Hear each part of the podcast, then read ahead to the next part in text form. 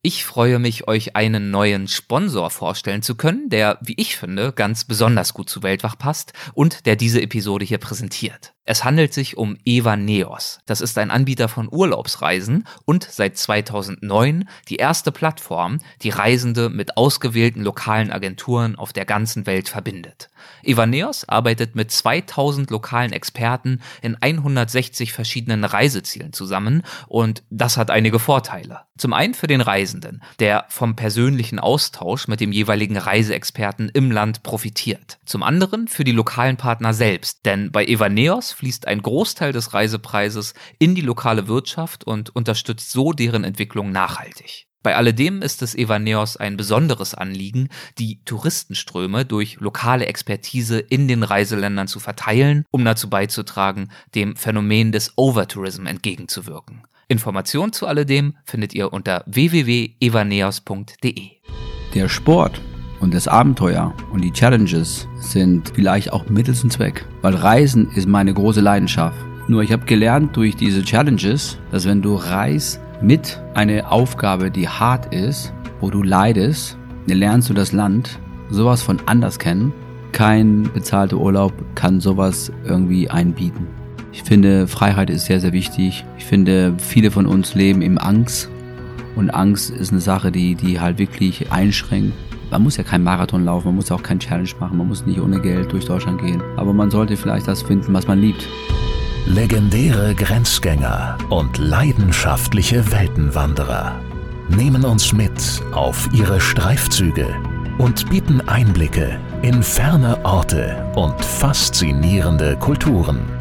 Mit offenen Augen ins Abenteuer. Das ist der Weltwach-Podcast mit Erik Lorenz.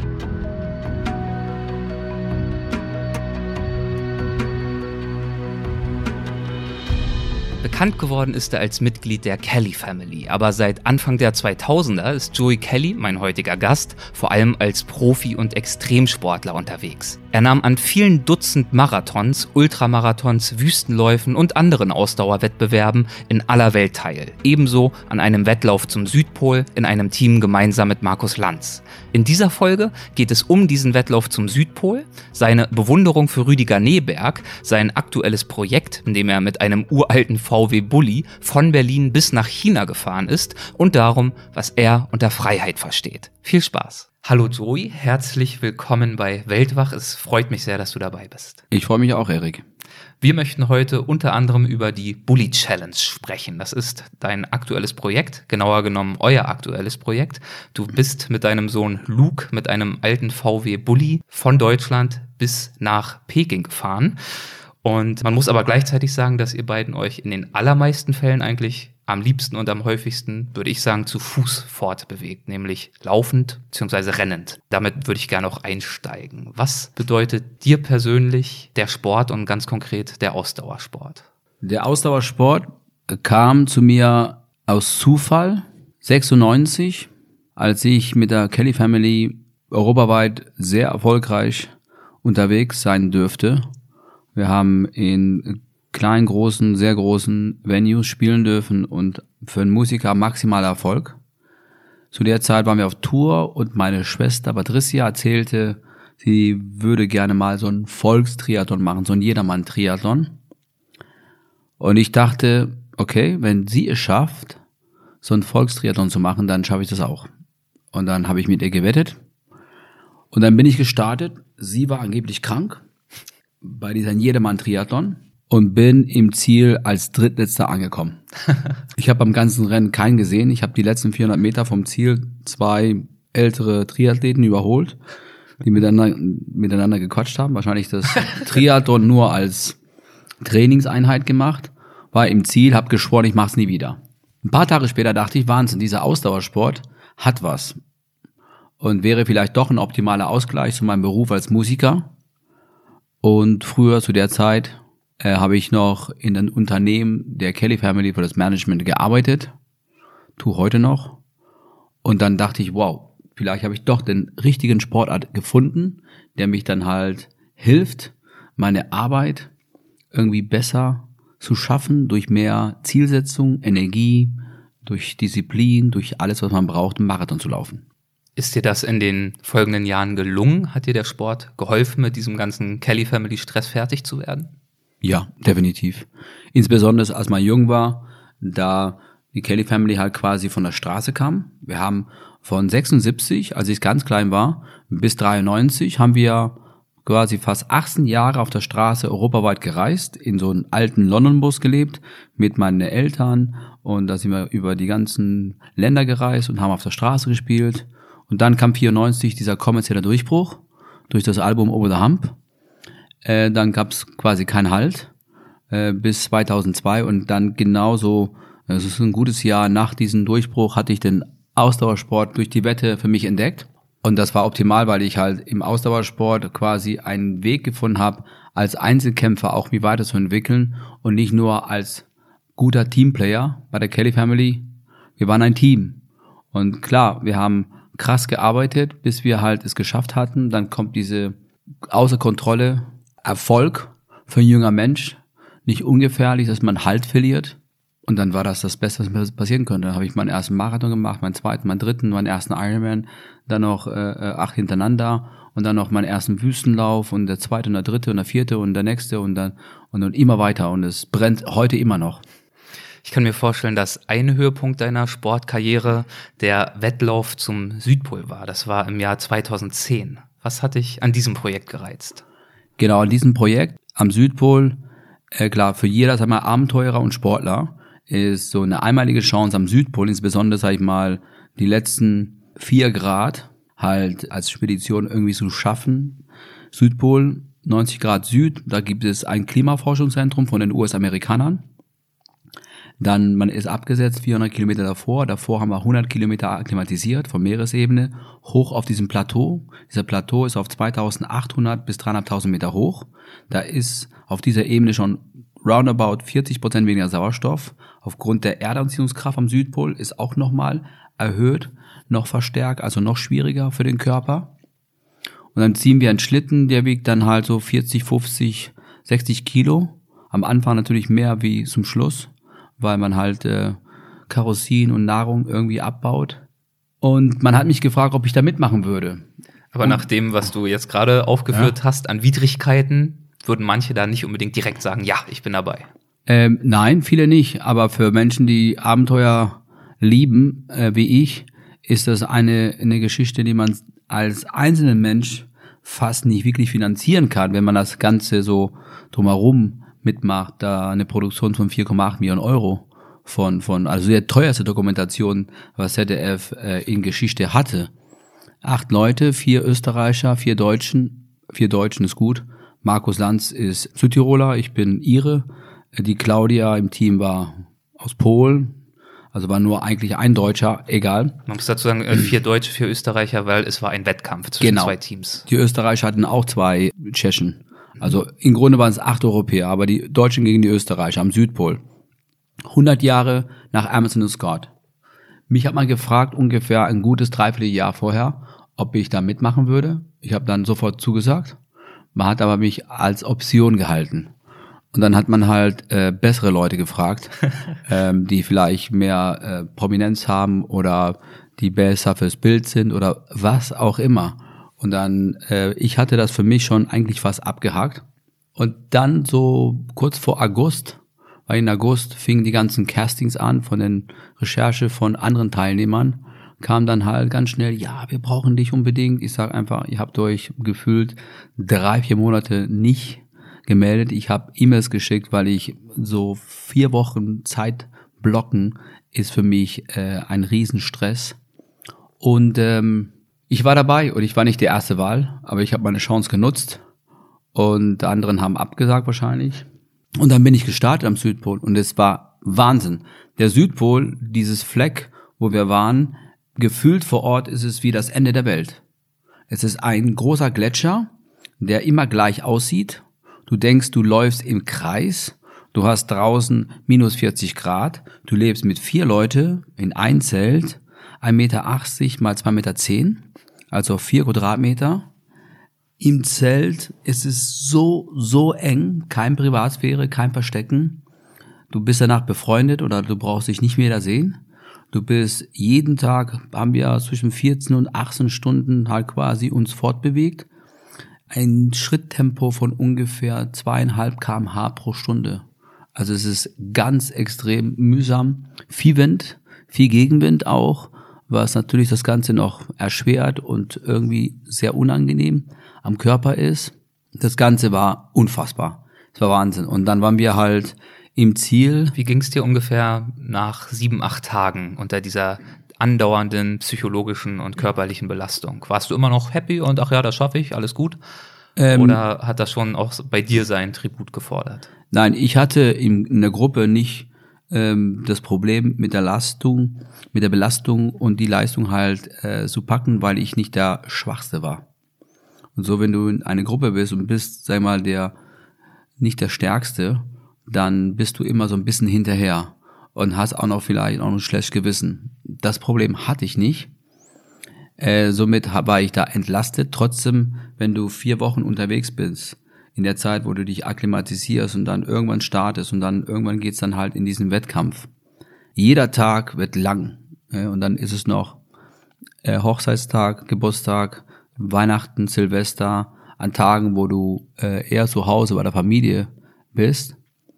Du kämpfst natürlich auch, aber ich hatte bis dahin schon so viel Erfahrung im Ausdauersportbereich und so viele Wettkämpfe, die auch dann halt wochenlang zum Teil gehen, dass ich dann halt einfach, wenn ich in diesen Rhythmus reinkomme, dann denke ich gar nicht an den Ziel, sondern ich denke nur an heute und jetzt und schaffen und das Rennen wird jetzt und heute gewonnen und morgen und übermorgen und, und irgendwann ist der Ziel vor ein. Und so war es ja dann auch. Wie war es dann, am Ziel anzukommen? Es war großartig. Am Ziel, da gibt es ein Forschungszentrum von den US-Amerikanern, die heißt auch Amazon Scott Center.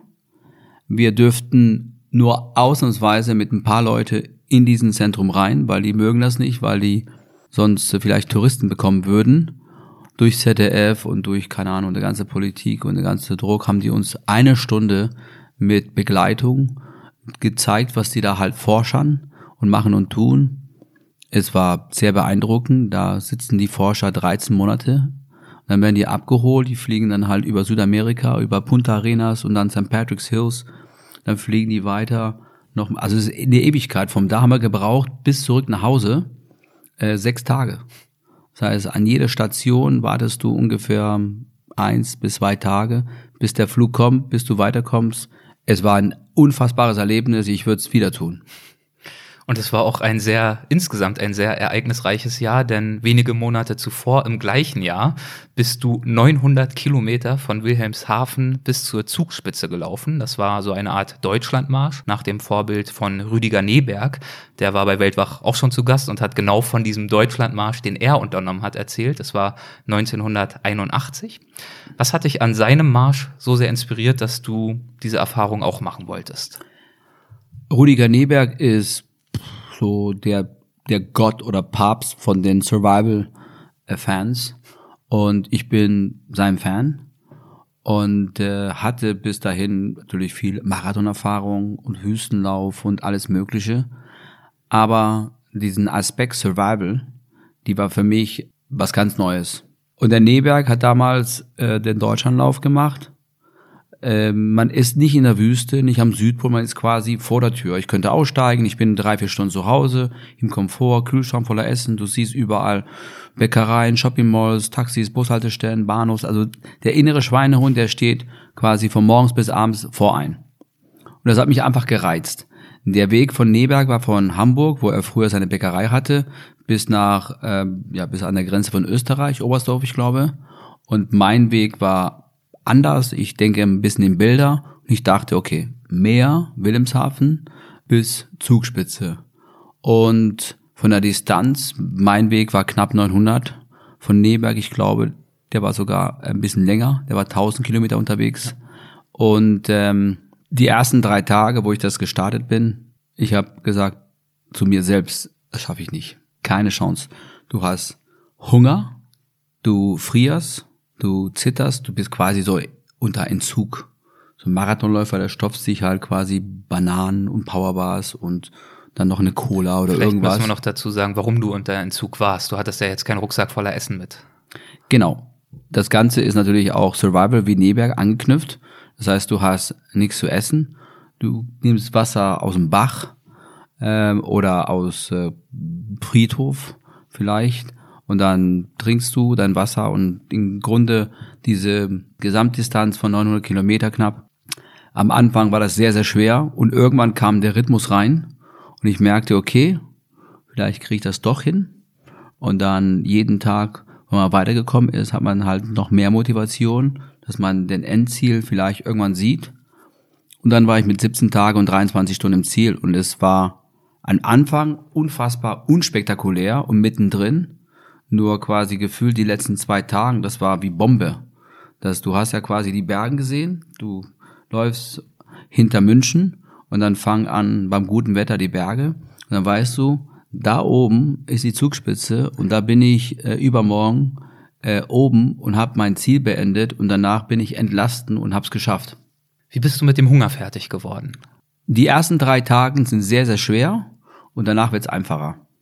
Das heißt, der Körper stellt sich nach drei, vier Tagen halt um und fängt dann halt äh, quasi Reserven vom Körper, Fett, äh, sich zu ernähren. Und ich habe von vornherein bewusst halt mich dann die letzten drei Monate reingehauen, dass ich dann halt ungefähr acht Kilo Übergewicht hatte. Und das hat geholfen. Ich habe zwar den Neberg gefragt und er sagte, du brauchst kein Übergewicht zu haben, weil Hunger ist nur Hysterie des Körpers. Aber ich hatte das Gefühl, dass ich es doch brauche, weil ich kenne meinen Körper und ich, zum Beispiel, wenn ich 250 Kilometer durch Gobi laufe, da verliere ich auch meine 5, 6 Kilo.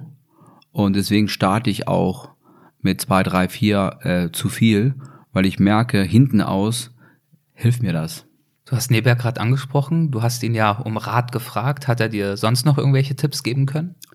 Ja, mein größtes Angst war Hunger, weil ich das bis dahin nicht kannte, weil wir Marathonläufern irgendwie hier immer Kohlenhydrate reinhauen. Und er sagte den Satz, Hunger ist nur Hysterie des Körpers. Ich war zwei Tage bei ihm zu Hause, dürfte bei ihm in seinen Wald mit ihm zusammen halt unter eine Plane halt schlafen. Ich habe dann auch so eine Plane gekauft, wie er damals hatte, so dreimal vier Meter, so eine grüne Plane, die hat mich nur 9,24 Euro gekostet im Baumarkt. Und, und das war meine einzige Ausgabe. Und dann hat er gezeigt, wie man angeln kann, wie man so ein Floß bauen kann, wie man halt einen Backofen aus, aus, aus einem Loch bauen. Also ganz viele einfache Sachen. Wenn man die nicht weiß, denkt man, ja, wie überlebe ich? Wie kann ich mich retten? Wie kann ich mich schützen? Allein zum Beispiel der Faktor, wie man halt so eine Plane so aufbaut, richtig, dass man halt geschützt wird.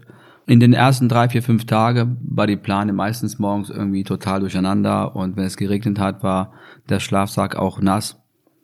Nach keine Woche, ich bin in den Wald reingegangen, hab so ein geschultes Blick gehabt, wusste genau, okay, da, beste Stelle, zack, die drei Bäume, Seilspan, dies, das, draußen konnte kübeln, egal, innen drinne war ich trocken. Also du lernst sehr schnell, sag ich mal, dich äh, quasi zu, zu, zu helfen und äh, Survival einfach.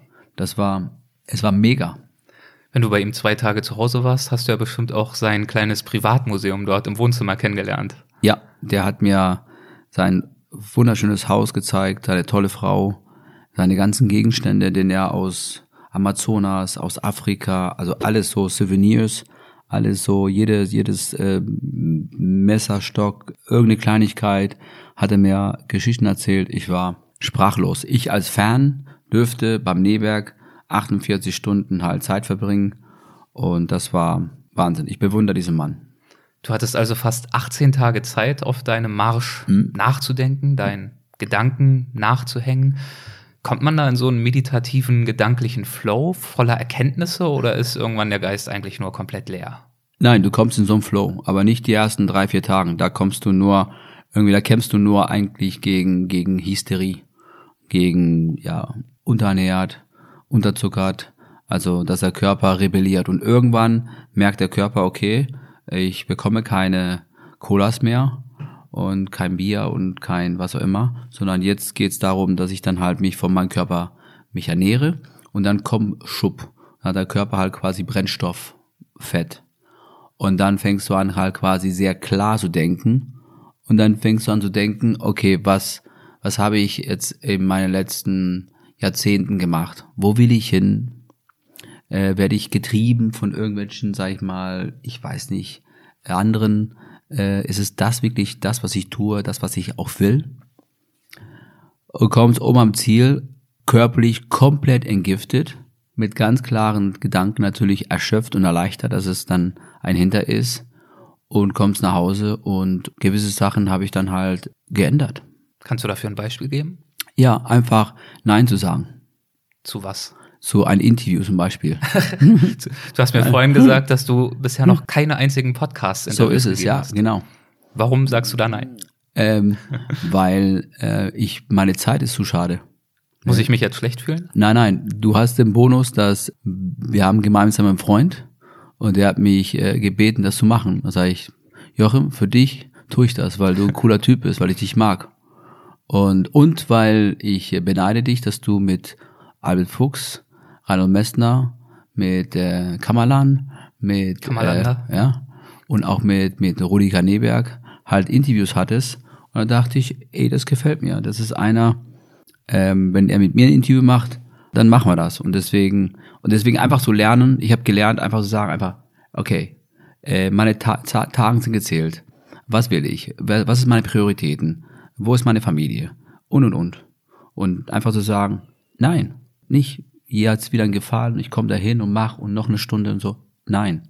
Und das ist eine Sache. Und dann ein paar Sachen, anderen auch, natürlich private Sachen, wo du denkst, okay, äh, in dem Bereich lenken wir um und machen es anders und äh, sagen da auch Nein. Und da drüben machen wir mehr. Ich wollte sagen, Zum Nein Beispiel. sagen ermöglicht dir auch Ja zu sagen, nämlich so bewusster Ja zu sagen. So ist es. Inwiefern ist es dir wichtig, dass deine sportlichen Aktivitäten dir auch immer wieder die Möglichkeit geben, zu reisen, unterwegs zu sein, in der Gobi zum Beispiel? Ja, also der Sport und das Abenteuer und die Challenges sind ähm, vielleicht auch Mittel zum Zweck. Weil Reisen ist meine große Leidenschaft. Nur ich habe gelernt durch diese Challenges, dass wenn du reist mit eine Aufgabe, die hart ist, wo du leidest, lernst du das Land sowas von anders kennen. Das ist keine Touri-Reise, das ist eine Reise mit Challenge, wie jetzt die Bulli-Geschichte. Wenn ich ganz normal mit meiner Kreditkarte nach Peking gefahren wäre, würde ich auf der Strecke diese paar hundert Leute, die ich kennengelernt habe, niemals kennengelernt hätte. Das heißt, du bist auf einmal angewiesen an, an, an Menschen, die einen helfen, weiterzukommen. Und das ist ein Teil des Challenges. Und deswegen, du verbindest das Land mit Kultur, mit Menschen, die anders denken, ticken, an andere Sachen glauben oder erzählen. Und das beflügelt mich. Und das gibt mir einfach Motivation, wenn ich zurück bin, zu sagen einfach, wow, Wahnsinn, habe ich das Glück, diese Menschen kennenlernen zu dürfen, von dem mich so ernähren. Ja, dann sprechen wir doch mal über die Bully Challenge. Du hast sie ja gerade schon erwähnt. Worin besteht bzw. bestand die grundlegende Idee hinter diesem Projekt? Mhm. Ich habe in den USA eine ganze Reihe von sehr schöne, aber auch harte Challenges gemacht. Beispiel Badwater Run, das ist so ein Ultralauf über 135 Meilen durch Death Valley in Juli. Der ist richtig brutal. So ein absoluter Wüstenlauf. Das ist der härteste, sag ich. Meine Meinung. Dann Race Across America, viermal gemacht. Und das war jedes Mal, du kommst hin, Stress pur, und dann kämpfst du, und dann bist du im Ziel, und dann fährst du nach Hause. Weil dann bist du platt. Aber ich wollte das Land kennenlernen und die Menschen. Und dann bin ich von Frankfurt nach LA geflogen. Und wollte das Konzept machen, LA, New York, 5000 Kilometer. Bin gestartet am Ozean, am Santa Monica Beach, so ein Strand da in LA. Bin gestartet ohne Geld, ohne Kreditkarte, äh, nichts zu essen, nur mit meinen Klamotten und Rucksack und einem Schlafsack und auch natürlich ein Zelt. Und dann habe ich mir ein Konzept überlegt, wie ich das schaffe, die Menschen zu motivieren, mich zu sponsoren. Und dann habe ich ein einfaches Konzept entwickelt. Und zwar, ich habe Kleeblätter gepflückt, hier bei mir zu Hause. Und ich habe hier Hast eins. anscheinend auch immer welche dabei, für alle ich, Fälle. Ich habe heute eins gefunden wieder. Ah. Da ist er. Ja. Das ist ein Kleeblatt. Das ist aber kein echter Vierer, sondern nur ein Dreier. Aber ich habe dann halt immer so die im vierten dazugeklebt, weil ich habe noch nie einen Vierer gefunden. Und dann habe ich äh, dieses Shamrocks ist in Irland ein Symbol für Glück. Und da habe ich die Menschen angesprochen und gesagt, okay, Leute, wenn ich euch das schenke, dann bringt das euch vielleicht Glück in eurem Portemonnaie. Und wenn ihr mich hilft mit Geld oder Nahrung oder ein Transport oder eine Übernachtung, egal was, dann schicke ich euch ein Buch, wo ihr im Buch erwähnt sind und bedankt. Und mit der Nummer ist, ist das Ganze aufgegangen. Das war so krass. Ich habe die ersten drei Tage knapp 2000 Dollar verdient. Mit Kleeblättern? Mit Kleeblättern. Das klingt ja nach einer guten Geschäftsidee. Also ich habe die Menschen das geschenkt und die haben sich im, im wie, Buch gesehen. Wie hast du sie angesprochen? Wie bist du Ich überhaupt hab- auf diese Menschen gekommen? Genau, ganz einfach. Ich habe da erstens zum Beispiel so einen Babyjogger gehabt, der ist zugeklebt mit so mit Schrift und dies und das, dann halt auch angezogen wie so ein Sportler mit äh, Sponsoren. Dann habe ich zwei Fahnen, große Fahnen, amerikanische Fahnen, das kommt immer sehr gut in Amerika. Natürlich. Das mögen die Amis. Und eine deutsche Fahne. Und dann habe ich verschiedene Gimmicks ausprobiert. Zum Beispiel, ich hatte so ein Schild mit einer irischen Fahne, stand drauf, I'm Irish, help me. Auf der anderen Seite war I'm German, help me. Die Amis, viele sind, kommen aus, ursprünglich aus Irland, also ganz, ganz viele. Und die äh, ihre amerikanischen Amis sind, äh, sind mehr Iren als die Iren selber. Also die feiern St. Patrick's, äh, wir trinken grünes Bier und machen Sachen, die bescheuert sind, aber egal. Und dann gibt es in USA auch einen gefühlten Drittel oder äh, nicht ganz so viel Abstand Deutschen. Und die haben so dieses Wurzelbedarf, weil die in den USA keine richtige Wurzeln haben. Und dann habe ich die Menschen halt angesprochen mit mein, mein kleine Show mit Fahnen und Kleeblätter geschenkt und dem überzeugt, auch mit einem Prospekt, mit Bilder, so in den USA kennt keine die Kelly Family, aber so ein paar Kelly Family Bilder und dann auch äh, Wüstenläufe und dass die Glaubwürdigkeit ein bisschen da ist, dass die Leute sagen, ah ja, stimmt, der war auf Hawaii beim Ironman, der hat äh, äh, die Wüste gelaufen und den Marathon und Badwater. You, you, you did race across America? Wow, ja, das ist so in USA so schon ein Namen, da wissen die. Und dann sagen, ja, how can we help you? So, ich sag, ja, I need money, I need dollars. Ne?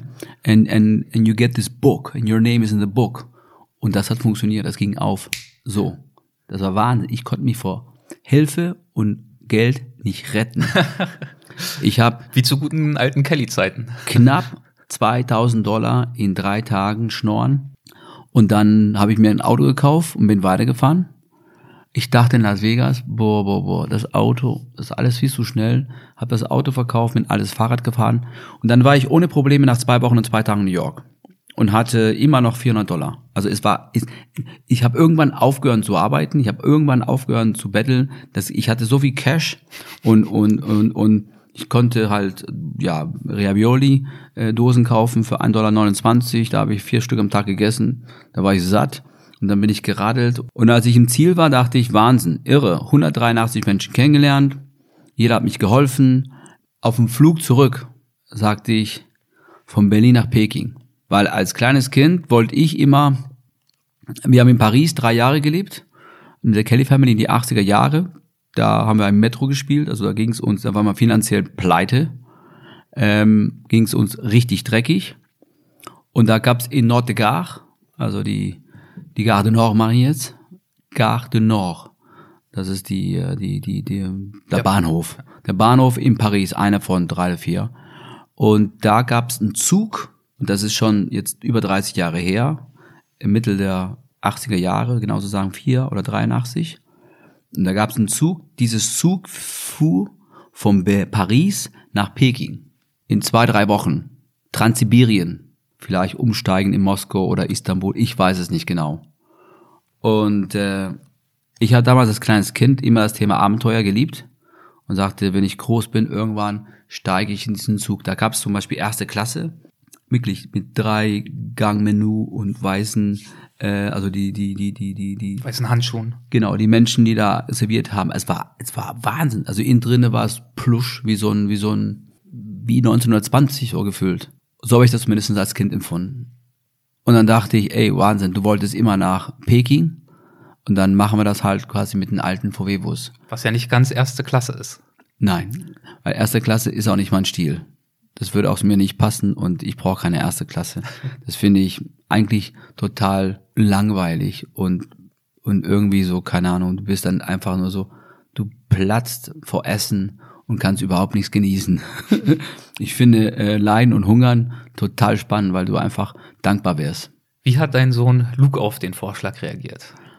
Genau, mein Sohn Luke, äh, der älteste, der ist 19 und der hat viel Erfahrung im Ausdauersportbereich. Der hat schon Marathon gelaufen und Kilimanjaro und mit mir Race Across America beim letzten Mal im Viererteam großartig mitgemacht und ist im Laufverein und macht hier dieses Wochenende Cross-Wettkampf gehabt, letztes Wochenende Cross-Wettkampf, also der ist sehr, sehr aktiv und sehr auch talentiert und begleitet mich seit er zwölf ist bei diesen ganzen Wettkämpfen, aber immer hinter die Kamera, Jungs, weil er noch nicht volljährig war und ich und meine Frau wollten das so. Und jetzt ist er erwachsen und kann selber entscheiden. Und dann habe ich ihn gefragt, was hältst du davon, wenn du mitkommst?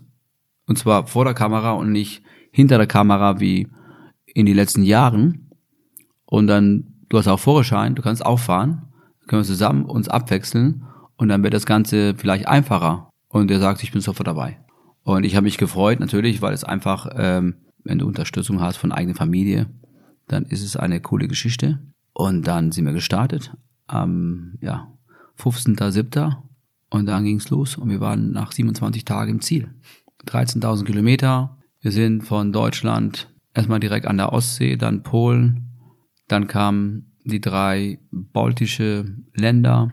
Von Tallinn sind wir rüber nach Helsinki gefahren mit der Fähre, dann Finnland, rüber Russland, St. Petersburg, Moskau, Moskau dann Richtung Kasachstan, dann von Kasachstan wieder hoch über Sibirien, dann über den Balkaisee, Hauptstadt Ikuks, dann weiter in die Mongolei, dann komplett von Norden nach Süden in die Mongolei, über die Hauptstadt und dann haben wir da zwei Tage noch gewartet an der chinesischen Grenze mit der Hoffnung, dass wir rein dürfen. Mussten Kennzeichen machen, Vorschein machen. Chinesischer Führerschein. Genau.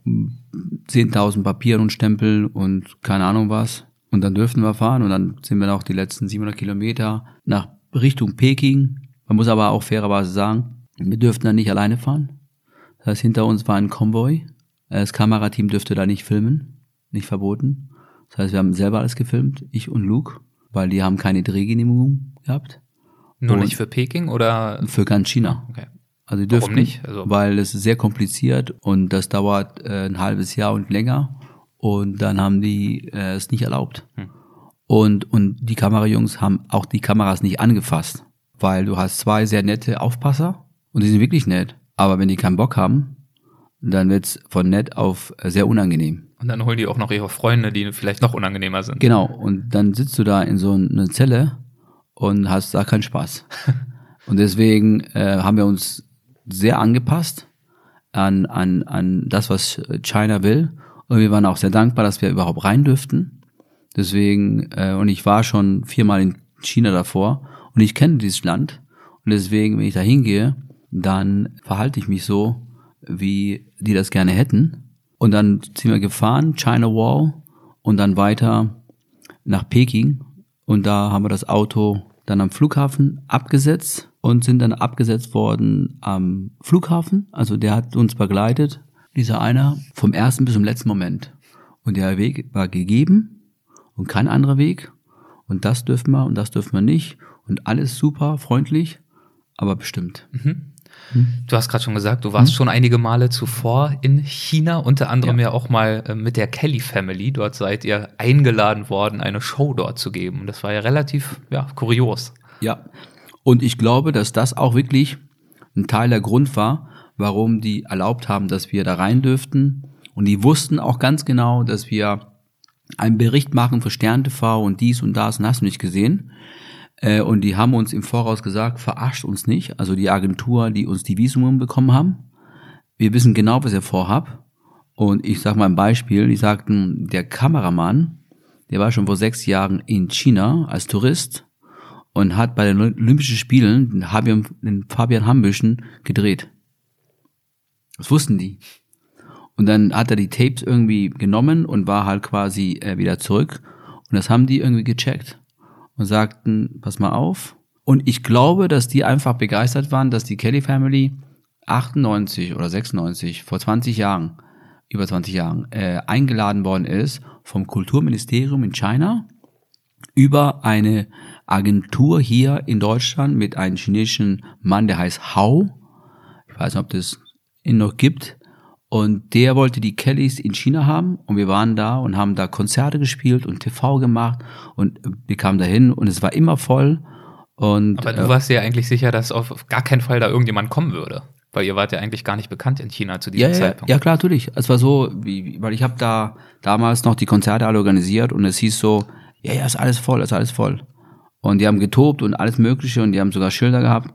Aber wenn du mich heute fragst oder damals, ich glaube, die haben die alle gezwungen zu kommen. Das war, das war Fake News. Das war irgendwie so, so, es wird inszeniert.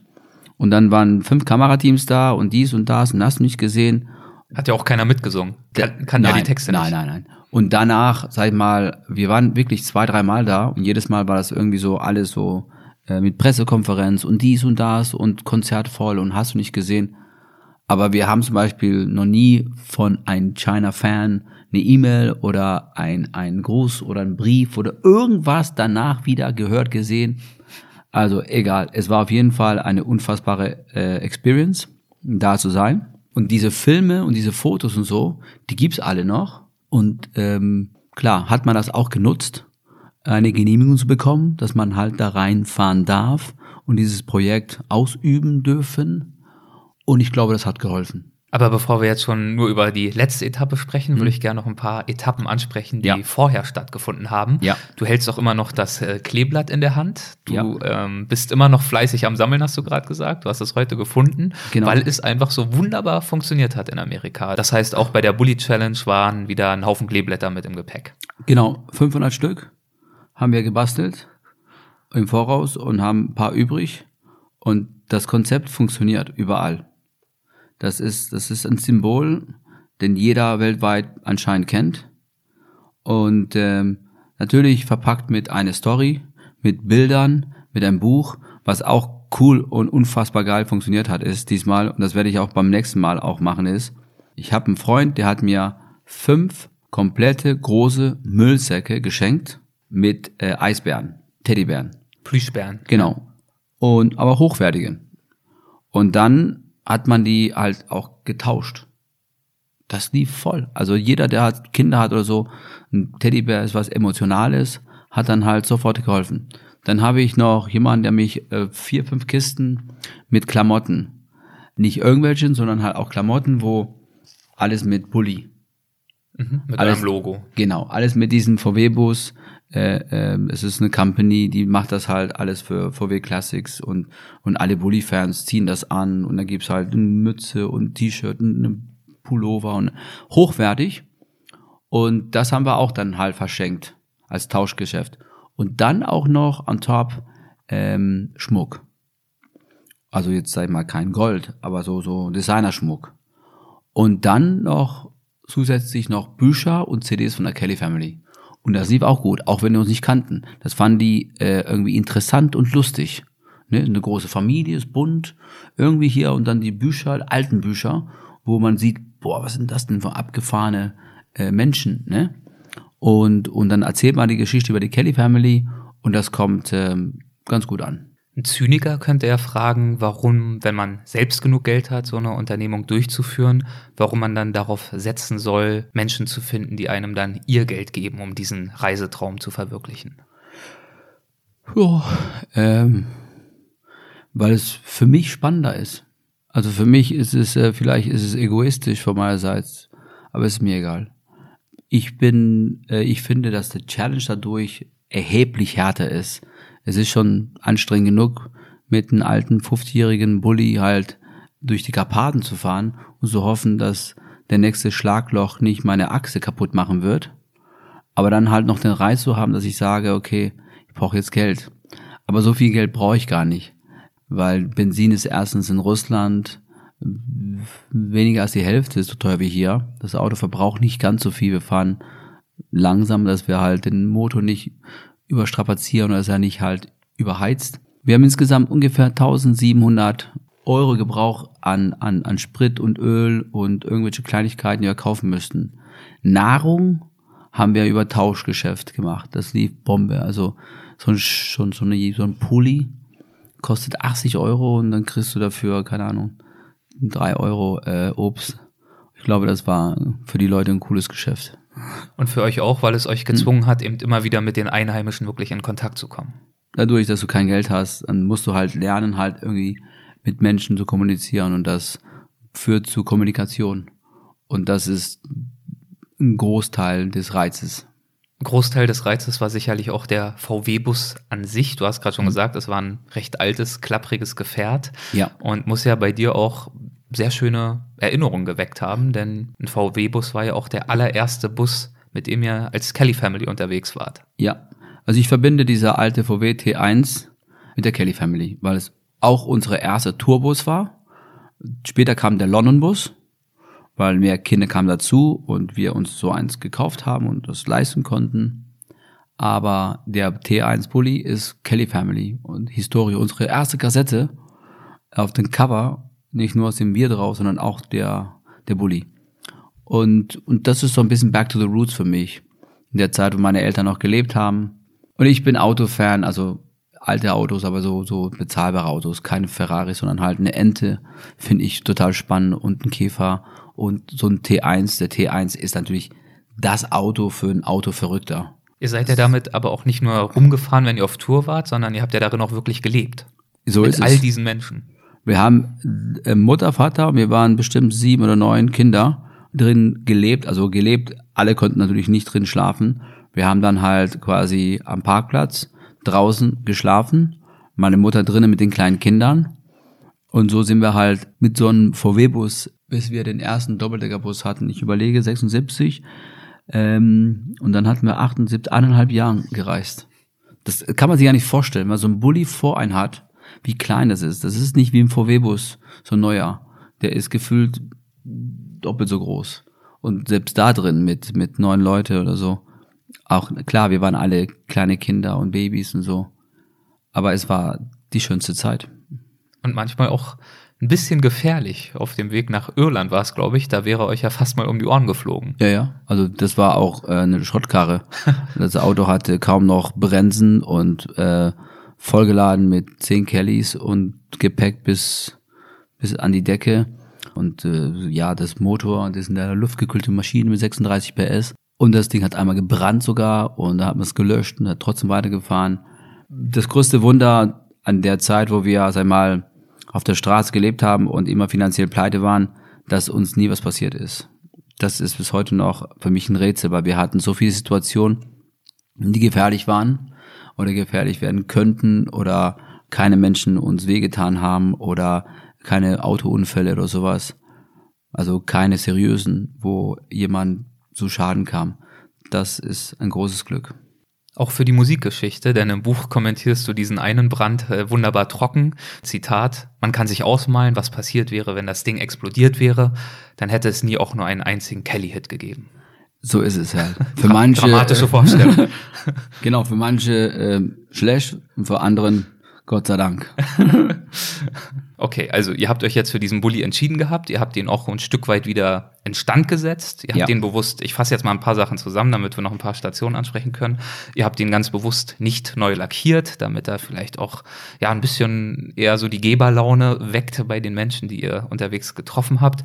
Und mit diesem Auto seid ihr also aufgebrochen. Es ging in Berlin los, am Brandenburger Tor, dann weiter nach Rostock. Was war das so in den ersten, sagen wir mal, 500 bis 1000 Kilometern für ein Gefühl, jetzt wirklich unterwegs zu sein und diese Tour angehen zu können? Die ersten fünf, sechs Tagen, wir hatten jeden Tag Ausfälle. Lichtmaschine kaputt, Batterien funktionieren nicht, der, Luft, der Luftkühler hinten kaputt. Also wirklich, wir hatten jeden Tag nur mit Werkstatt zu tun, mit Reparieren und Ersatzteilen. Wir waren gut vorbereitet. Wir haben quasi alles doppelt und dreifach mitgenommen. Also alles, was, sag ich mal, man wechseln kann, bis auf den Block. quasi auch Vergaser, Lichtmaschinen, haben wir auch alles ausgewechselt, weil irgendwann gingen die Sachen, warum auch immer, kaputt, obwohl die Maschine neu war. Der Zweifel für mich, also in tiefsten Polen, ich dachte, wenn es so weitergeht, wenn wir niemals ankommen. Wir haben nicht mal 1000 Kilometer und haben schon jeden Tag die Hälfte der Zeit damit zu tun, dass wir überhaupt die Karre am Laufen halten. Irgendwann hat uns ein Tomek, glaube ich, der heißt, in, in, in tiefsten Polen Mechaniker, das Auto so hingerichtet, dass das Ding bis kurz vor Peking lief. Also es war, er war, keine Ahnung, der hatte einfach ein Händchen dafür und hat die Schrauben richtig festgezogen oder nicht zu fest und nicht zu locker. Der hatte einfach, er hatte es drauf. Und dann lief das. Und dann die ersten Länder in, im Osten, also nach Polen, kommen dann halt, ich glaube, Lettland, Estland, Litauen, so ungefähr oder umgekehrt. Da lief die Karre bombig, dann Finnland. Und sobald wir in Russland waren, dann war es natürlich ein absoluten Traum, weil ich liebe diese Ostblock-Ländern, da wo, ja, wo die, wo die Menschen zum Teil auch wirklich kämpfen ums Überleben. Moskau selber nicht. Moskau ist ja eine sehr moderne Stadt. Aber dann halt wieder so 1000 Kilometer von Moskau in so typische Ostblock, große Städte, die sehr grau sind, wo irgendwie ja, große Fabriken und es raucht überall und so. Was liebst du daran? Ich, ich mag das. Es ist einfach so, dass das, ähm, äh, das wahre Welt. Ja? Nicht nur so Glamour und schön und alles glänzt und toll und so. Und wenn du so eine Stadt siehst, wo die Menschen weil wirklich aber und was sie daraus machen, dass die Menschen einfach aus der Situation, die nicht so cool ist, irgendwie trotzdem ein cooles Leben führen und happy sind und glücklich und Familien halten zusammen. Ich mag das ja. Ist dir sonst etwas aus der Russland-Episode ganz besonders in Erinnerung geblieben? Moskau ist natürlich eine Stadt, die, die ist moderner zum Teil wie, wie, wie, wie die meisten Städten in Europa. Okay, dann gehst du weiter. In Russland, was, was ich sehr schade finde, ist, dass die Russen, viele fahren extrem gefährlich sowas von gefährlich, das ist unvorstellbar, wie die auf eine Landstraße fahren. Also die fahren zwei, nicht zwei Spuren, die fahren vier Spuren, die überholen an, an, an, an Stellen, wo du denkst, das geht nicht. Das geht nicht. Und das nicht einer, sondern halt sehr, sehr, sehr viele. Dann hast du das Problem natürlich auch in Russland, dass du halt so die Straßen und dann gibt es halt diese russische Löscher nicht, die einfach so die sind zwischen 30 Zentimeter und einen Meter breit. Schlaglöcher. Schlaglöcher. Und die sind gefühlt äh, Meter tief manchmal. Und jedes Mal, wenn du über so ein Teil äh, rüberrollst, weil du es nicht geschafft hast, irgendwie ihn zu vermeiden, denkst du, das war's. Jetzt ist die Achse hin und jetzt kannst du das Bulli äh, verbrennen oder eine Achse würdest du niemals erfinden. Faszinierend war zu sehen, wie die Russen, sag ich mal, auf diesen Auto abfahren. Wahrscheinlich, also vermute ich, dass weil der Ostblock erst gefühlt zwei Jahrzehnten mehr auf ist, als es früher war, dass diese Autos nie in Russland gefahren sind. Und das Auto ist ja bekannt durch die Werbung weltweit. Das ist ein Symbol für Freiheit, Peace and Love und Surfen und Familie und Emotion. Und, und die, die waren, also, wer glaubt, dass das Auto hier ein Hit ist, ist das Auto in Russland ein totaler Hit.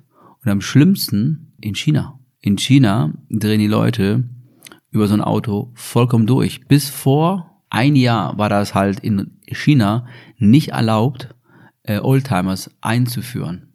Deswegen haben diese Menschen dieses Auto noch nie gesehen. Es gibt es sogar nur ein paar, wenn überhaupt, die jetzt in den letzten ein, zwei Jahren eingeführt sind. Und, und deswegen, und die kennen das Auto anscheinend von dieses Image, was dieses Auto verkörpert. Und die standen da wirklich überall, an jeder Tankstelle, Autos überholen, die hupen, äh, die, die standen da mit ganzen Klassen, die haben Fotos gemacht. Es war, das Auto selber war so die halbe Miete.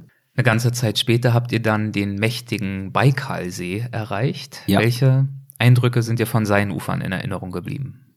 Ich war schon zweimal da zuvor und einmal war ich dann im Winter da und da gab es einmal ein Rennen, die Auch hieß, so ein Ultramarathon. ne? Genau, 250 Kilometer, äh, Schlitten, die man zieht, äh, Selbstversorger und dann läufst du über den gefrorenen Balkansee. Und da ist bei minus 15, 20 Grad mit viel Wind und dies und das und hast du nicht gesehen. Hartes Rennen, aber war mega cool. Und jetzt dürfte ich natürlich. Du, du warst ja bei diesem Rennen auch etappenweise oder phasenweise allein unterwegs und hattest Ja. dann auch ein bisschen Angst vor, vor Wölfen und vor Bären. Und hast dich dann aber erinnert, dass ein Einheimischer in Alaska dir mal erzählt hat, du musst nur richtig Lärm machen, dann klappt das schon. Ja, ja, das ist äh, Tiere greifen Menschen äh, in der Regel nicht an, sondern halt, wenn die überrascht wird oder Angst haben, aus Schutz. Und deswegen, wenn du an diesem Balkersee halt quasi dich bewegst und dann hast du Bären und Wölfe, die auch dann am Ufer äh, Wasser irgendwie suchen. Auch wenn es gefroren ist, gibt es überall so Risse, weil diese, diese Eisschollen, die sind halt in Bewegung. Und, und ja, wenn du äh, nah am Ufer, dann siehst du auch Pfoten von solche Tiere. Und diese Tiere, die machen mir Angst. Und wenn du aber regelmäßig entweder laut schreist, singst oder klatscht, dann vermeidest du halt quasi vielleicht ein Tier zu überraschen, der sich hinterher bedroht befühlt. Und wenn der dann von Weitem schon einen hört, dann ist der weg. Und dann hast du mehr Sicherheit. Klatschen, singen, wofür hast du dich Genau. entschieden? Ich habe meistens äh, gesungen oder geklatscht, aber keine Kelly-Songs, sondern halt, ich singe gerne so spanische oder irische Volksmusik und äh, so, ein, so eine Art Schlager oder ich höre aber lieber Heavy Metal, aber das kann man so a cappella. Ich auch übrigens. Ja, Ich hatte, kennst du Manowar? ich kenne genau, ja. Ich hatte den Sänger schon. Ja? Bei Weltwach, Eric Adams. Das nur so am Rande. wow, wow, wow. Das ist, das ist cool. Was hörst du? Ich höre gerne Rammstein zum Beispiel. Okay, gut. Ist ja, äh, Till dein, dein Freund auch. Ihr wart Ist- ja zusammen am Yukon. Genau, ja. Und, und Rammstein ist so ein cooles Band, aber auch, keine Ahnung, Aerosmith ist auch eine coole Band und ein, ein ACDC ist zwar ähm, nicht wirklich Heavy Metal mehr, das ist mehr so Hard so Rock, Hard Rock, fair enough. aber es ist, es ist äh, cooles, mein erstes Konzert war ACDC in der Grugerhalle in Essen. Und äh, da waren gefühlt 10.000 Menschen. Und Das war so laut. Ich war 17 Jahre alt und dieses Konzert hat mich so beeindruckt, dass das bis heute noch irgendwie hier in meinem Kopf geblieben ist. Und ähm, genau, aber unterwegs am Balkansee bei diesen Black Ice Race Run in, in, in Winter bei minus äh, bis zu 20 Grad bin ich da halt quasi ähm, die letzten, am Anfang die ersten 150 zusammen mit Eberhard, einem Kumpel von mir, und der ist dann halt von Rennen entzogen worden. Der hatte seine rechte oder linke Hand sehr stark verletzt, also erfroren, so extrem, dass die Fingern komplett geschwollen waren. Er hat bis heute noch drei Fingern, die sind komplett ähm, Taub. taub und die hätten entfernt werden müssen und schwarz und alles Mögliche. Und also die Probleme, die zum Beispiel ein Messner äh, vom, von den 8000ern auch erlebt hat und anderen Bergsteigern. Und der musste dann entzogen worden. Und ich bin dann halt weitergegangen. Und klar, es ist sehr, sehr gefährlich, wenn du zum Beispiel in der Nacht, ähm, man, man, kann sich so vorstellen, wenn du in der Nacht durch den Balkansee und du hast draußen minus 20 Grad und dann hast du diese Eisschollen, die in Bewegung sind und du fällst im offenes Wasser, weil du es nicht gesehen hast oder weil es nur so leicht zugefroren ist, aber nicht äh, stabil oder stark genug, dass du dann drauf treten kannst. Wenn du reinfällst und kannst dich selber nicht schnell retten und weißt nicht, wie du dich retten kannst oder sollst, dann sterbst du. Ja, weil es einfach zu kalt ist ist. zu kalt. Du, kannst Du dich nicht, kannst du, kommst, du wirst nicht mehr trocken. Du kannst, du kannst nach, nach fünf Minuten, drei Minuten, zehn Minuten, du kannst ja die Hände nicht mal auf und zu machen. Du kriegst keine Hose äh, äh, an und aus und, und du kriegst, es ist vorbei. Und wenn auch noch die Klamotten, äh, sag mal, vom Pulk auch noch, sag ich mal, komplett durchnässt sind, ist over. Es ist. Aber ich habe durch den Südpol eine coole Ausbildung bekommen, wie man lernt, ins Wasser zu fallen und trotzdem sag mal, sich zu retten. Erstens musst du ganz diszipliniert natürlich auch den Pulk von dem Mensch halt trennen. Der Pulk muss natürlich auch Was ist der Pulk? Also der, der Pulk Schlitten ist, oder? Genau, der Okay. Schlitten, den man zielt, der muss äh, wasserdicht sein. Das heißt, dann springst du raus und dann musst du innerhalb von keine zehn Minuten Zelt, Schlafsack, Kocher, Wärme sofort rein, komplett ausziehen. Du musst dich komplett erstmal nackt ausziehen. Du bist aber in so einer Adrenalinschub, dass wenn du weißt, was du tust, dann klappt das in der Regel, dass du halt es überlebst. Und das habe ich in Kauf genommen, riskiert. Und es war aber sehr, sehr schön halt, den Balkansee halt im Sommer und August zu sehen. Jetzt bei der Bully Challenge. Das, sind wir ja, jetzt wieder. genau. Jetzt wieder zurück bei der Bully Challenge. Und das war einfach eine ganz andere, sagen wir mal, Botanik. Es ist nicht alles irgendwie vereist und kalt und alles äh, schwierig, sondern halt einfach alles wunderschön. Und da drin, auch wenn das Wasser nicht so warm ist, äh, bei 17 Grad zu schwimmen und äh, diese Natur zu sehen und dieser See so zu schauen und dann stundenlang am, am Ufer zu fahren, es war un, unfassbar. Ihr habt euch dort zum Beispiel mit einem alten Mann unterhalten namens Alexander Petrovic. Ja. Das war ein Kfz-Mechaniker, der wegen Perspektivlosigkeit aus der Ukraine dann dorthin an den Baikalsee in Ja. ein kleines Dorf gezogen ist. Was habt ihr von ihm über sein Leben erfahren? Er lebt mit seiner Frau da, der ist über 80, aber wenn man ihn sieht, denkt man, der wäre vielleicht so Mittelende 60, also von, von seiner Fitness und von seiner Gesundheit und von seiner ja, Klarheit im Kopf. Der lebt da sehr rustikal, der hat äh, alles barrikadiert, der hat da zwei große Hunde. Es war nicht so einfach, mit ihm zu quatschen. Hat er vor irgendwas Angst? Ja, es kann sein, ich weiß es nicht. Ich kann das nicht sagen. Ich habe, wir sind Fremden. Wir standen da, wir, wir, wir haben ihn, wir konnten sehr schwer kommunizieren. Mein Sohn Luke hat ähm, Russisch gelernt in der Schule, zehn Jahre lang, konnte uns auf der ganzen Tour sehr viel helfen. Es war total interessant zu sehen, wie er halt mit Russisch äh, kommuniziert. War aber auch in Russland paar Wochen als Austauschschüler damals. Und, und dann hat man mit ihm gesprochen und irgendwann hat, hat er gemerkt, also es gibt Wege, wie man halt vielleicht Menschen für einen gewinnt. Das heißt, komm und dann so Geste, man spricht und dann schenkt man was, das ist wichtig. Und dann zeigt man ein paar Bilder, Kelly Family und ein paar Wettkämpfe oder dies oder das. Und dann merkt man auf einmal, dass der aufgeht und dann auf einmal kriegst du nicht mehr los. Dann will er, dass du bei ihm zu Hause einziehst. So gefühlt. Am Anfang bleib weg und irgendwann, wenn der das Vertrauen hat, dann ist er froh, weil du unterhaltsam bist, weil du äh, ihn einfach Abwechslung gibst. Und er erzählt über sein Leben ganz stolz und kotzt sich aus über irgendwelchen Probleme, die es da gibt und erzählt ähm, Sachen, die interessant sind. Was hat er zum Beispiel für Probleme? Äh, Probleme zum Beispiel die Chinesen, die pumpen halt quasi Wasser vom See ab und ähm, alle Bauern und alle Einwohner haben viel Angst, weil die leben von diesem großen See. Und die Chinesen haben ein Pipeline da irgendwie angeschlossen und haben da halt mit der Politik sich geeinigt, dass sie dann halt da Wasser ziehen. Und dann ziehen die Wasser nach China. Und äh, und ich weiß nicht, ob der Bauer recht hat oder er oder die anderen, dass der Pegel sinkt. Und und Rohstoffe und klar, äh, die Chinesen mit 1,4 Milliarden Menschen und jetzt erzählte mir noch der der Guide, der uns begleitet hat nach Peking, dass die Ein-Kind-Politik abgeschafft ist. Das heißt jetzt zwei Kinder mindestens. Äh, Im Land ist es sowieso etwas mehr toleriert. Und dann kannst du dir das ausmalen. Die Chinesen, die werden, die kommen langsam im Wohlstand.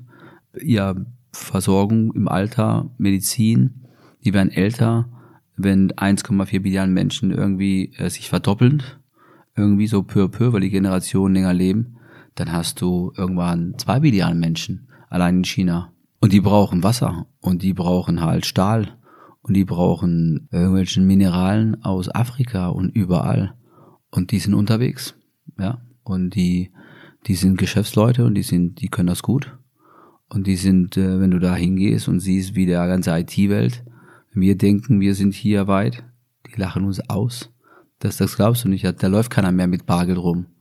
Das ist eine andere Zeit. Die werden halt Autos haben, die fahren, die Leute werden da einsteigen, bevor wir das sehen. Also das ist meine Meinung. Die sind so viel weiter und so viel schneller. Und der, das Problem, was die nicht haben, ist, dass das wird einfach entschieden und gemacht. Da wird nicht erstmal drüber diskutiert und irgendwie genehmigt, sondern halt, das wird einfach entschieden, gemacht. Als wir über die Grenze gegangen sind in China, wir kommen in eine Stadt rein, die neu ist, die ist für eine Million oder mehr Menschen äh, gebaut und da wohnen aber nur momentan 10, 20.000 Menschen. Das heißt, die bauen ganze Städte und sagen, in fünf Jahren ist die auch voll und dann schicken die halt eine Million Chinesen dahin und sagen, ihr habt jetzt Aufgabe und Arbeit und da vorne ist noch ein Abbau und da hier und da muss noch die Mauer ge geputzt oder was auch immer. Die suchen sich das einfach aus, die entscheiden einfach, was die Menschen tun. Wie hast du die Mongolei erlebt? Die Mongolei war für mich wie ein Bilderbuch. Oft, wenn man zum Beispiel jetzt zu Länder fährt und dann hast man davor sich damit beschäftigt und Bilder gesehen und denkst so, wow, unfassbar. Und diese Bilder, diese Landschaft und diese Menschen und diese Bauern und diese Kultur und diese Sprache, kommst da hin und merkst, ist alles nur irgendwie so eine ganz kleine Ecke. So, der Rest ist einfach nur modern und langweilig und doof und touristisch und Absocke und einfach irgendwie nicht das, was man sich vorgestellt hat. Wo hattest du diesen Eindruck? In welchem Land? Beispielhaft? Och, viele.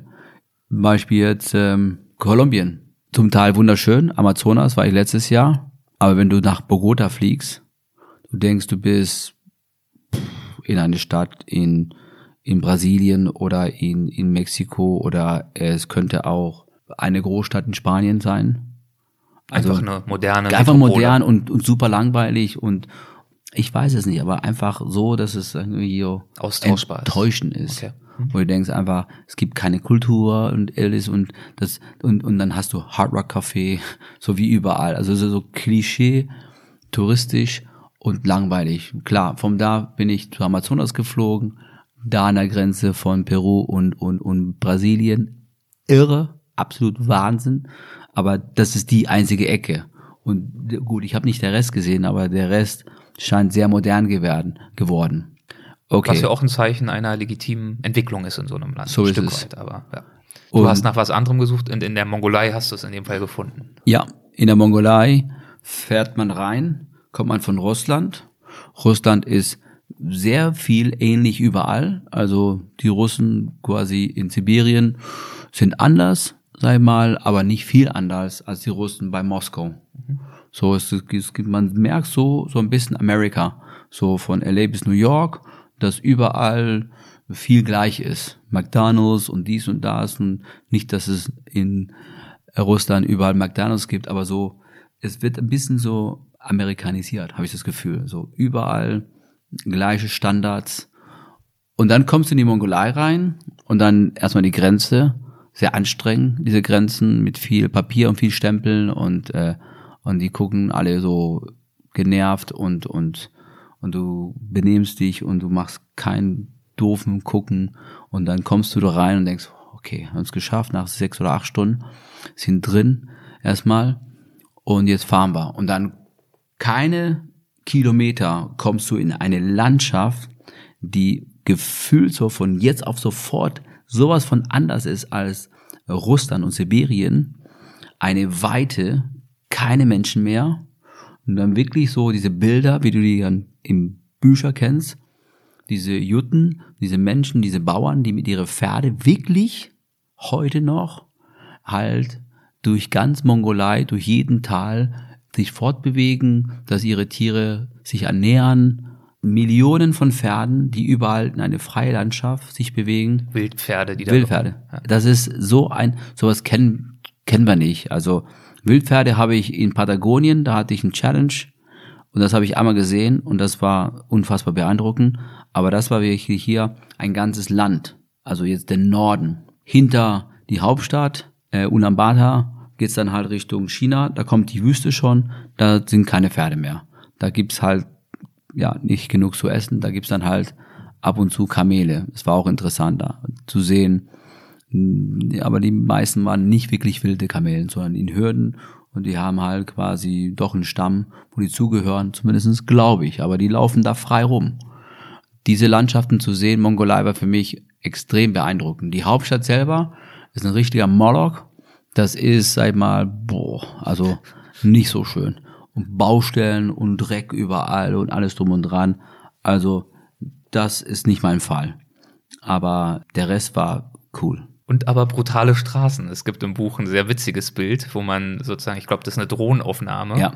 Was sieht man da? Die bauen momentan neue Straßen und reißen anderen ab und die alten oder neuen, die Straßen allgemein fast überall sind katastrophal. Sind wirklich, dass das Auto das ausgehalten hat, das ist ein absolutes Wunder, weil die sind wirklich so, also Russland ist schon zum Teil krass, aber das ist wirklich so grenzwertig, dass man eigentlich dadurch nicht mit so einem Auto durchkommt und trotzdem haben wir es geschafft. Und wir hatten nur Glück, dass es nicht irgendwie zwei Tage geregnet hat, weil ansonsten geht nothing, zero, auch nicht ein Allradauto.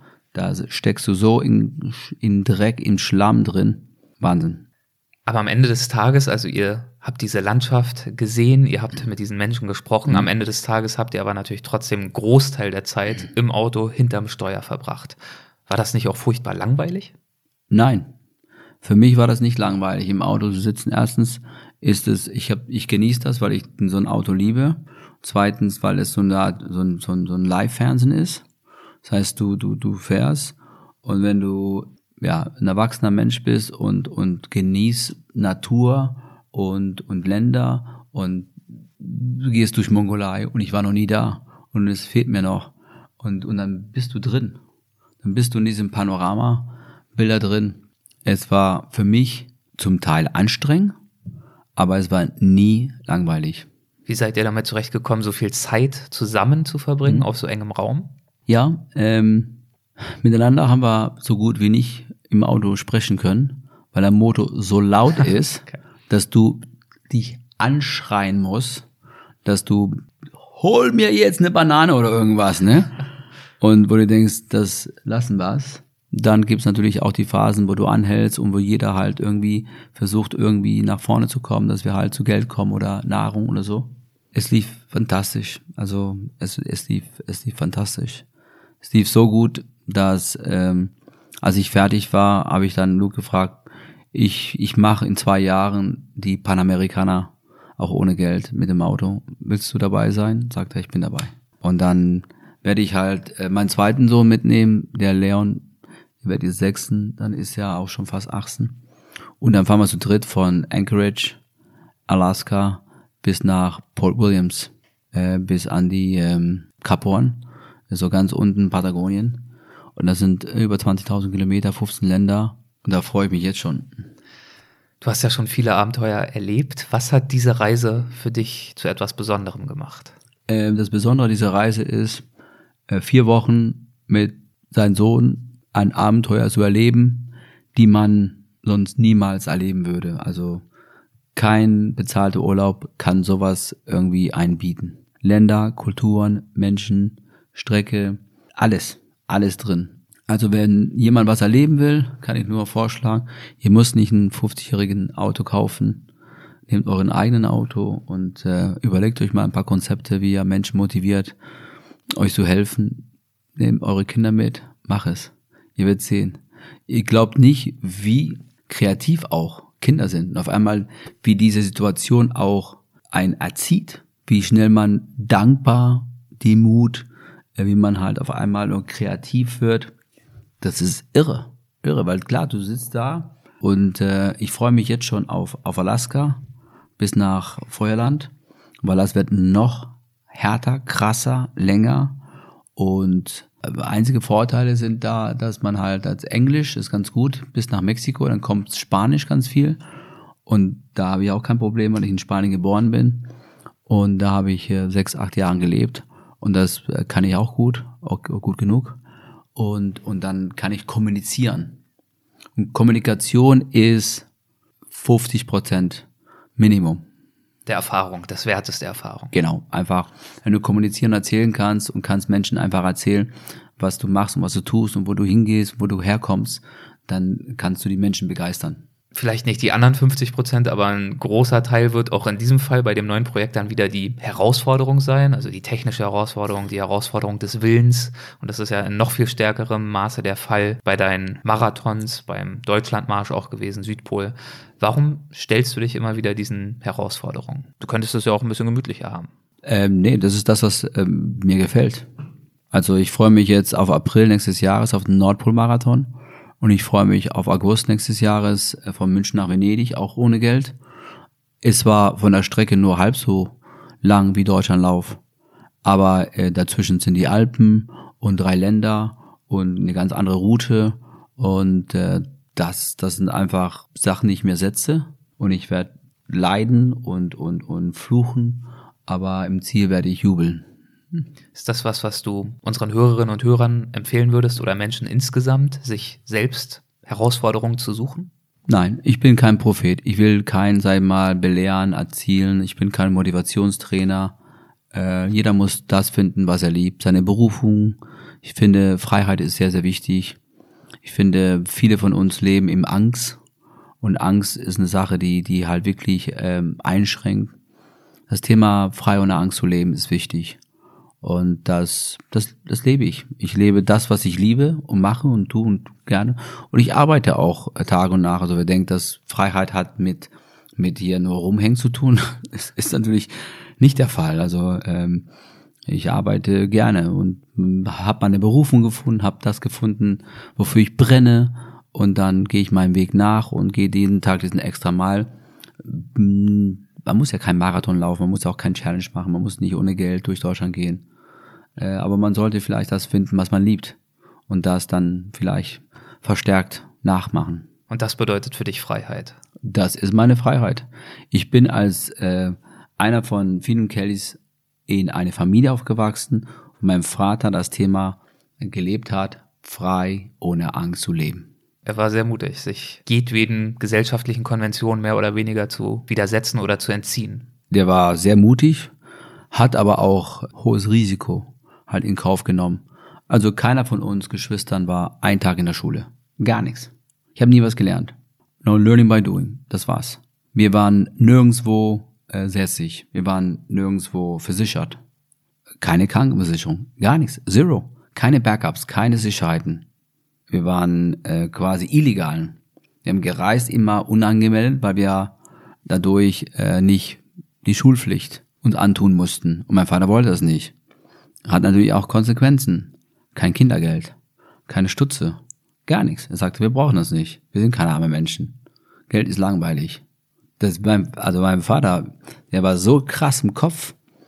Geld hat ihn gar nicht interessiert. Und es war auch so, dass die Menschen waren fasziniert über seine wirkliche Freiheit. Er sagte, was? Das bisschen Essen, das kriegen wir so. Und äh, der hat's gelebt, in vollen Zügen. Und er hat's geschafft. Er hat frei ohne Angst gelebt. Und das ist auch mein Ziel. Und ich verbinde das mit das Thema Abenteuer und äh, Reisen und äh, Länder besuchen, Kulturen, Menschen. Deswegen, solange ich Kraft habe und kann und gesund bin und es immer noch brennt, werde ich immer noch weiterlaufen.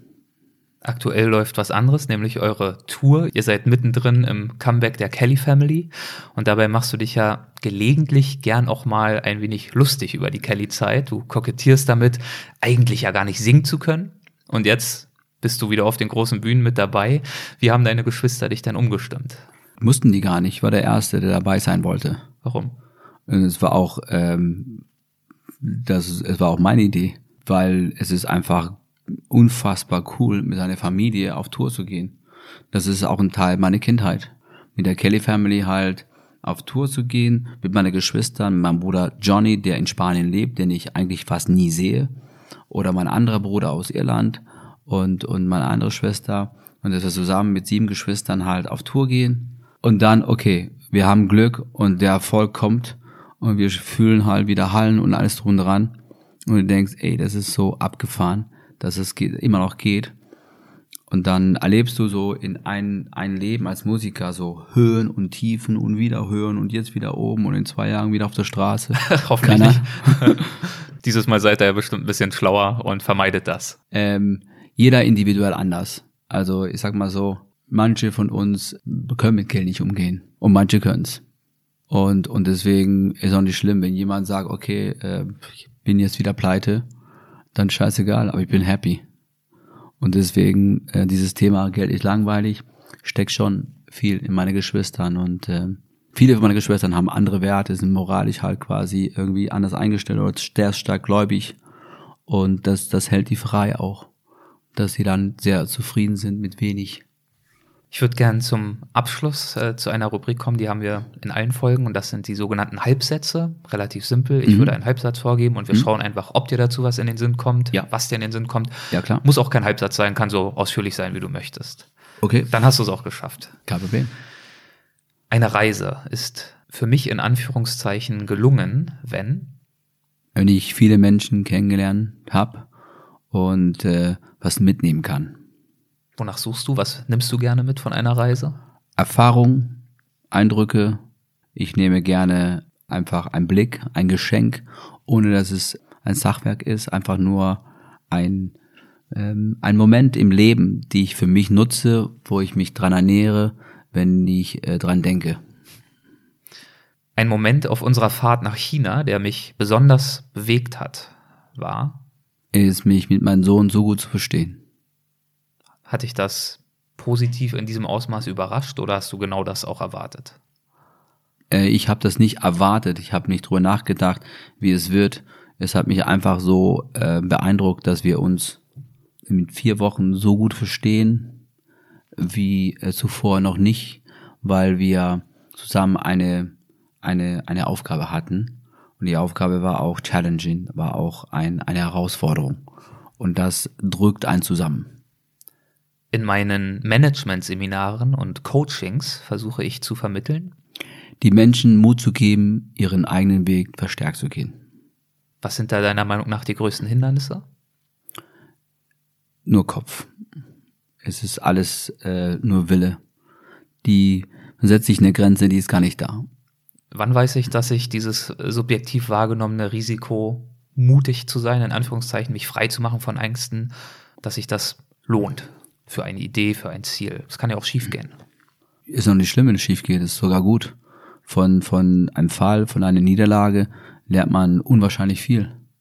Demut, Dankbarkeit, wieder Gas zu geben, man oben ist. Also ich kenne keinen erfolgreichen Mensch, der nur oben schwebt. Also alle erfolgreichen Menschen haben Pleiten ohne Ende hinter sich haben. Jemand, der sag ich mal, sich von der Komfortzone nicht rausbewegt und immer nur in Sicherheit lebt, wird auch nie richtig Erfolg haben. Ob es jetzt finanzieller Erfolg oder freier Erfolg oder halt ein, ein Erfolg in Form von Sachen, die man von träumt. Was, was, äh, wo, worauf wartet man? Worauf wartet man? Wenn jemand sagt, ja, ich wollte, mach, steh auf, tu es jetzt. Das Leben ist morgen vorbei. Das ist einfach, du vergeudest deine Zeit. Wenn ich das so schon höre, erst Sicherheit, erst dies, das ist Bullshit. Aber das ist meine Erfahrung. Gab's eine beispielhafte Niederlage in deinem Leben, von der du sprechen möchtest, natürlich nichts Privates, aus der du viel gelernt hast? Ja, definitiv. Es gab viele, es gab viele Wettkämpfe, wo ich das vollkommen unterschätzt habe, wo ich dann halt im Ziel auf alle vier als gefühlt letzter angekommen bin und dachte, wow, war das eine Klatsche. Was hast du dann gelernt? Ich habe gelernt, beim nächsten Mal mich besser zu vorbereiten und äh, nicht ähm, irgendwie die Kraft falsch einzuteilen. Und trotzdem klar, jede Situation, jedes Klima, jedes äh, Distanz hat andere Hürden, andere Härten oder du fühlst dich auch anders oder man wird auch älter. Also es ist immer wieder aufs Neue spannend. Ich war in aller Welt unterwegs und lebe trotzdem weiterhin in Deutschland, weil? Weil ich, meine Frau und Kinder kommen aus Deutschland. Ich liebe Deutschland. Meine Vorfahren von meiner Mutters Seite waren auch deutsch. Ich fühle mich einfach hier zu Hause. Es ist ein sicheres Land. Du hast hier die Möglichkeit, deine Kinder eine tolle ähm, Erziehung, Bildung, alles zu geben. Ich, ich weiß, viele Deutschen denken, Deutschland ist doof und langweilig. Das stimmt gar nicht. Ist total spannendes äh, Land, finde ich. Wenn ich nur noch eine Reise unternehmen dürfte, würde ich? Um die Welt reisen. Okay, das ist, das ist eine schlaue Antwort. Mit dem Fahrrad. Ganz, ganz lange. Ja? Und dann immer weiter schön. Es fällt mir schwer. Alles zu schaffen, was man gerne schaffen will. Da kommt wieder das Nein sagen können ins Spiel. Nein, ähm, nicht das, sondern halt eher mehr, sag ich mal, es gibt mehr Wünsche, Ziele und Träume, als ich zeitlich packen kann. Vorletzte Frage. Als meinen bisher größten Erfolg betrachte ich? Meine vier Kinder. Ja. Ja. Und dass meine Frau mich in 21 Jahren nicht verlassen hat. Letzte Frage, wenn ich an die Zukunft denke.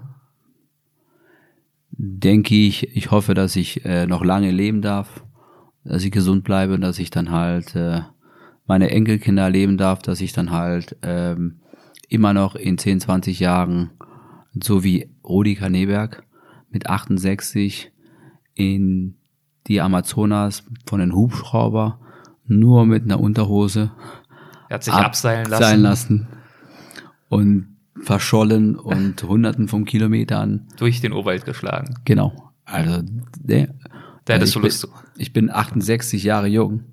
Da habe ich noch 20 Jahre Moment, vor du mir. bist 68 Jahre jung, das hoffe ich nicht. Nee, ich bin, ähm, warte mal, 64. Gott, wo bin ich jetzt? Jetzt ist der Tag ist spät geworden. Ich bin äh, 46. Genau. Ah ja. 46 years old. Okay, okay. Oder young. Ne? Also bald 50, sag mal so. Ja. Wird jetzt in drei Wochen äh, äh, schon 47. Das, jetzt geht's bergab. Es wird langsam kritisch. Ich weiß ja.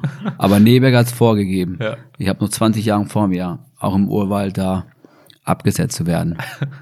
Schön. Das ist doch ein Ziel. Ich äh, wünsche dir, dass es dir gelingt. Du hast ja auch bis dahin noch mehr als genug Ziele aufgereiht. Du hast einige davon schon genannt. Ich glaube, es bleibt spannend, dich auf diesem Weg zu begleiten. Das geht besonders gut, glaube ich, über Instagram, über Facebook. Da bist du ja relativ aktiv, soweit ich das mitbekomme. Ich, ich habe das irgendwie von meinen Geschwistern äh, ein bisschen übernommen, aber ich habe ja nur irgendwie hier zwei Followers oder sowas. Also ich bin kein äh, Instagram-Weltstar oder sowas. Aber ich denke, es ist, es ist ein cooler Weg, sag ich mal, Menschen halt zu kommunizieren über den direkten Weg. Ich meine, das Comeback der Kelly Family hätte niemals gelungen, wenn der IT-Welt nicht da wäre. Es hätte keiner so viel Geld in die Hand genommen, wie man früher gebraucht hat, irgendwie die ganze Bundesrepublik zu plakatieren oder Anzeigen zu machen. So bist du in Dialog mit Menschen, die einen mögen, Followers und Fans, und dann kannst du ein Posting machen und die wissen, okay, es kommt eine Platte oder eine Tour. Und dann, wenn du die immer noch hast als, als Fans, dann gehen die und kaufen dir die Karten und die Karten, die Hallen sind voll und denkst, ey krass, Wahnsinn. Die sind alle Unfass- noch da. und ein weiteres Beispiel ist zum Beispiel, wenn Beispiel irgendeine Zeitung, sag mal, ich will nicht jetzt eine bestimmte sagen, aber irgendeine Zeitung schreibt, äh, der die Kellys sind doof und äh, die die haben sich verstritten und die die die gehen auseinander. Dann schickst du halt direkt ein Posting dagegen und sagst pass mal auf, das ist Fake News, das ist das stimmt nicht und wir sind immer noch auf Tour und wir bleiben. Und das ist natürlich auch das Coole, dass du halt als, als Person kannst direkt kommunizieren mit Menschen, die zweifeln könnten, über andere, sag ich mal, Kanäle. Bist weniger abhängig von der Medienwelt. So ist es. Ja. Joey, ich danke dir herzlich für die Zeit. Es ist ein Ticken länger geworden als anvisiert, deswegen möchte ich dich auch nicht länger hier aufhalten. Aber ich danke dir herzlich für das Gespräch. Danke, Erik. Vielen, Sehr vielen Dank. interessant. Danke. Nee, und du bist, äh, ja, gefällt mir, was du machst. Ich werde dich äh, followen. Das würde mich freuen. Mach das. Alles Perfekt. klar. Dankeschön. Tschüss. Danke, tschüss.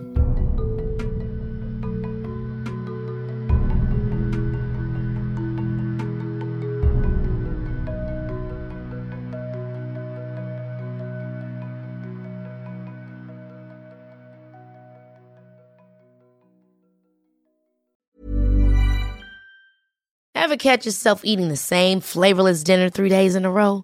Dreaming of something better? Well, HelloFresh is your guilt-free dream come true, baby. It's me, Kiki Palmer. Let's wake up those taste buds with hot, juicy pecan-crusted chicken or garlic butter shrimp scampi. Mm. Hello Fresh. Stop dreaming of all the delicious possibilities and dig in at HelloFresh.com. Let's get this dinner party started. Hey, it's Paige DeSorbo from Giggly Squad. High quality fashion without the price tag. Say hello to Quince. I'm snagging high-end essentials like cozy cashmere sweaters, sleek leather jackets, fine jewelry, and so much more. With Quince being 50 to 80% less than similar brands. And they partner with factories that prioritize safe, ethical, and responsible manufacturing. I love that. Luxury quality within reach. Go to quince.com slash style to get free shipping and 365 day returns on your next order. Quince.com slash style.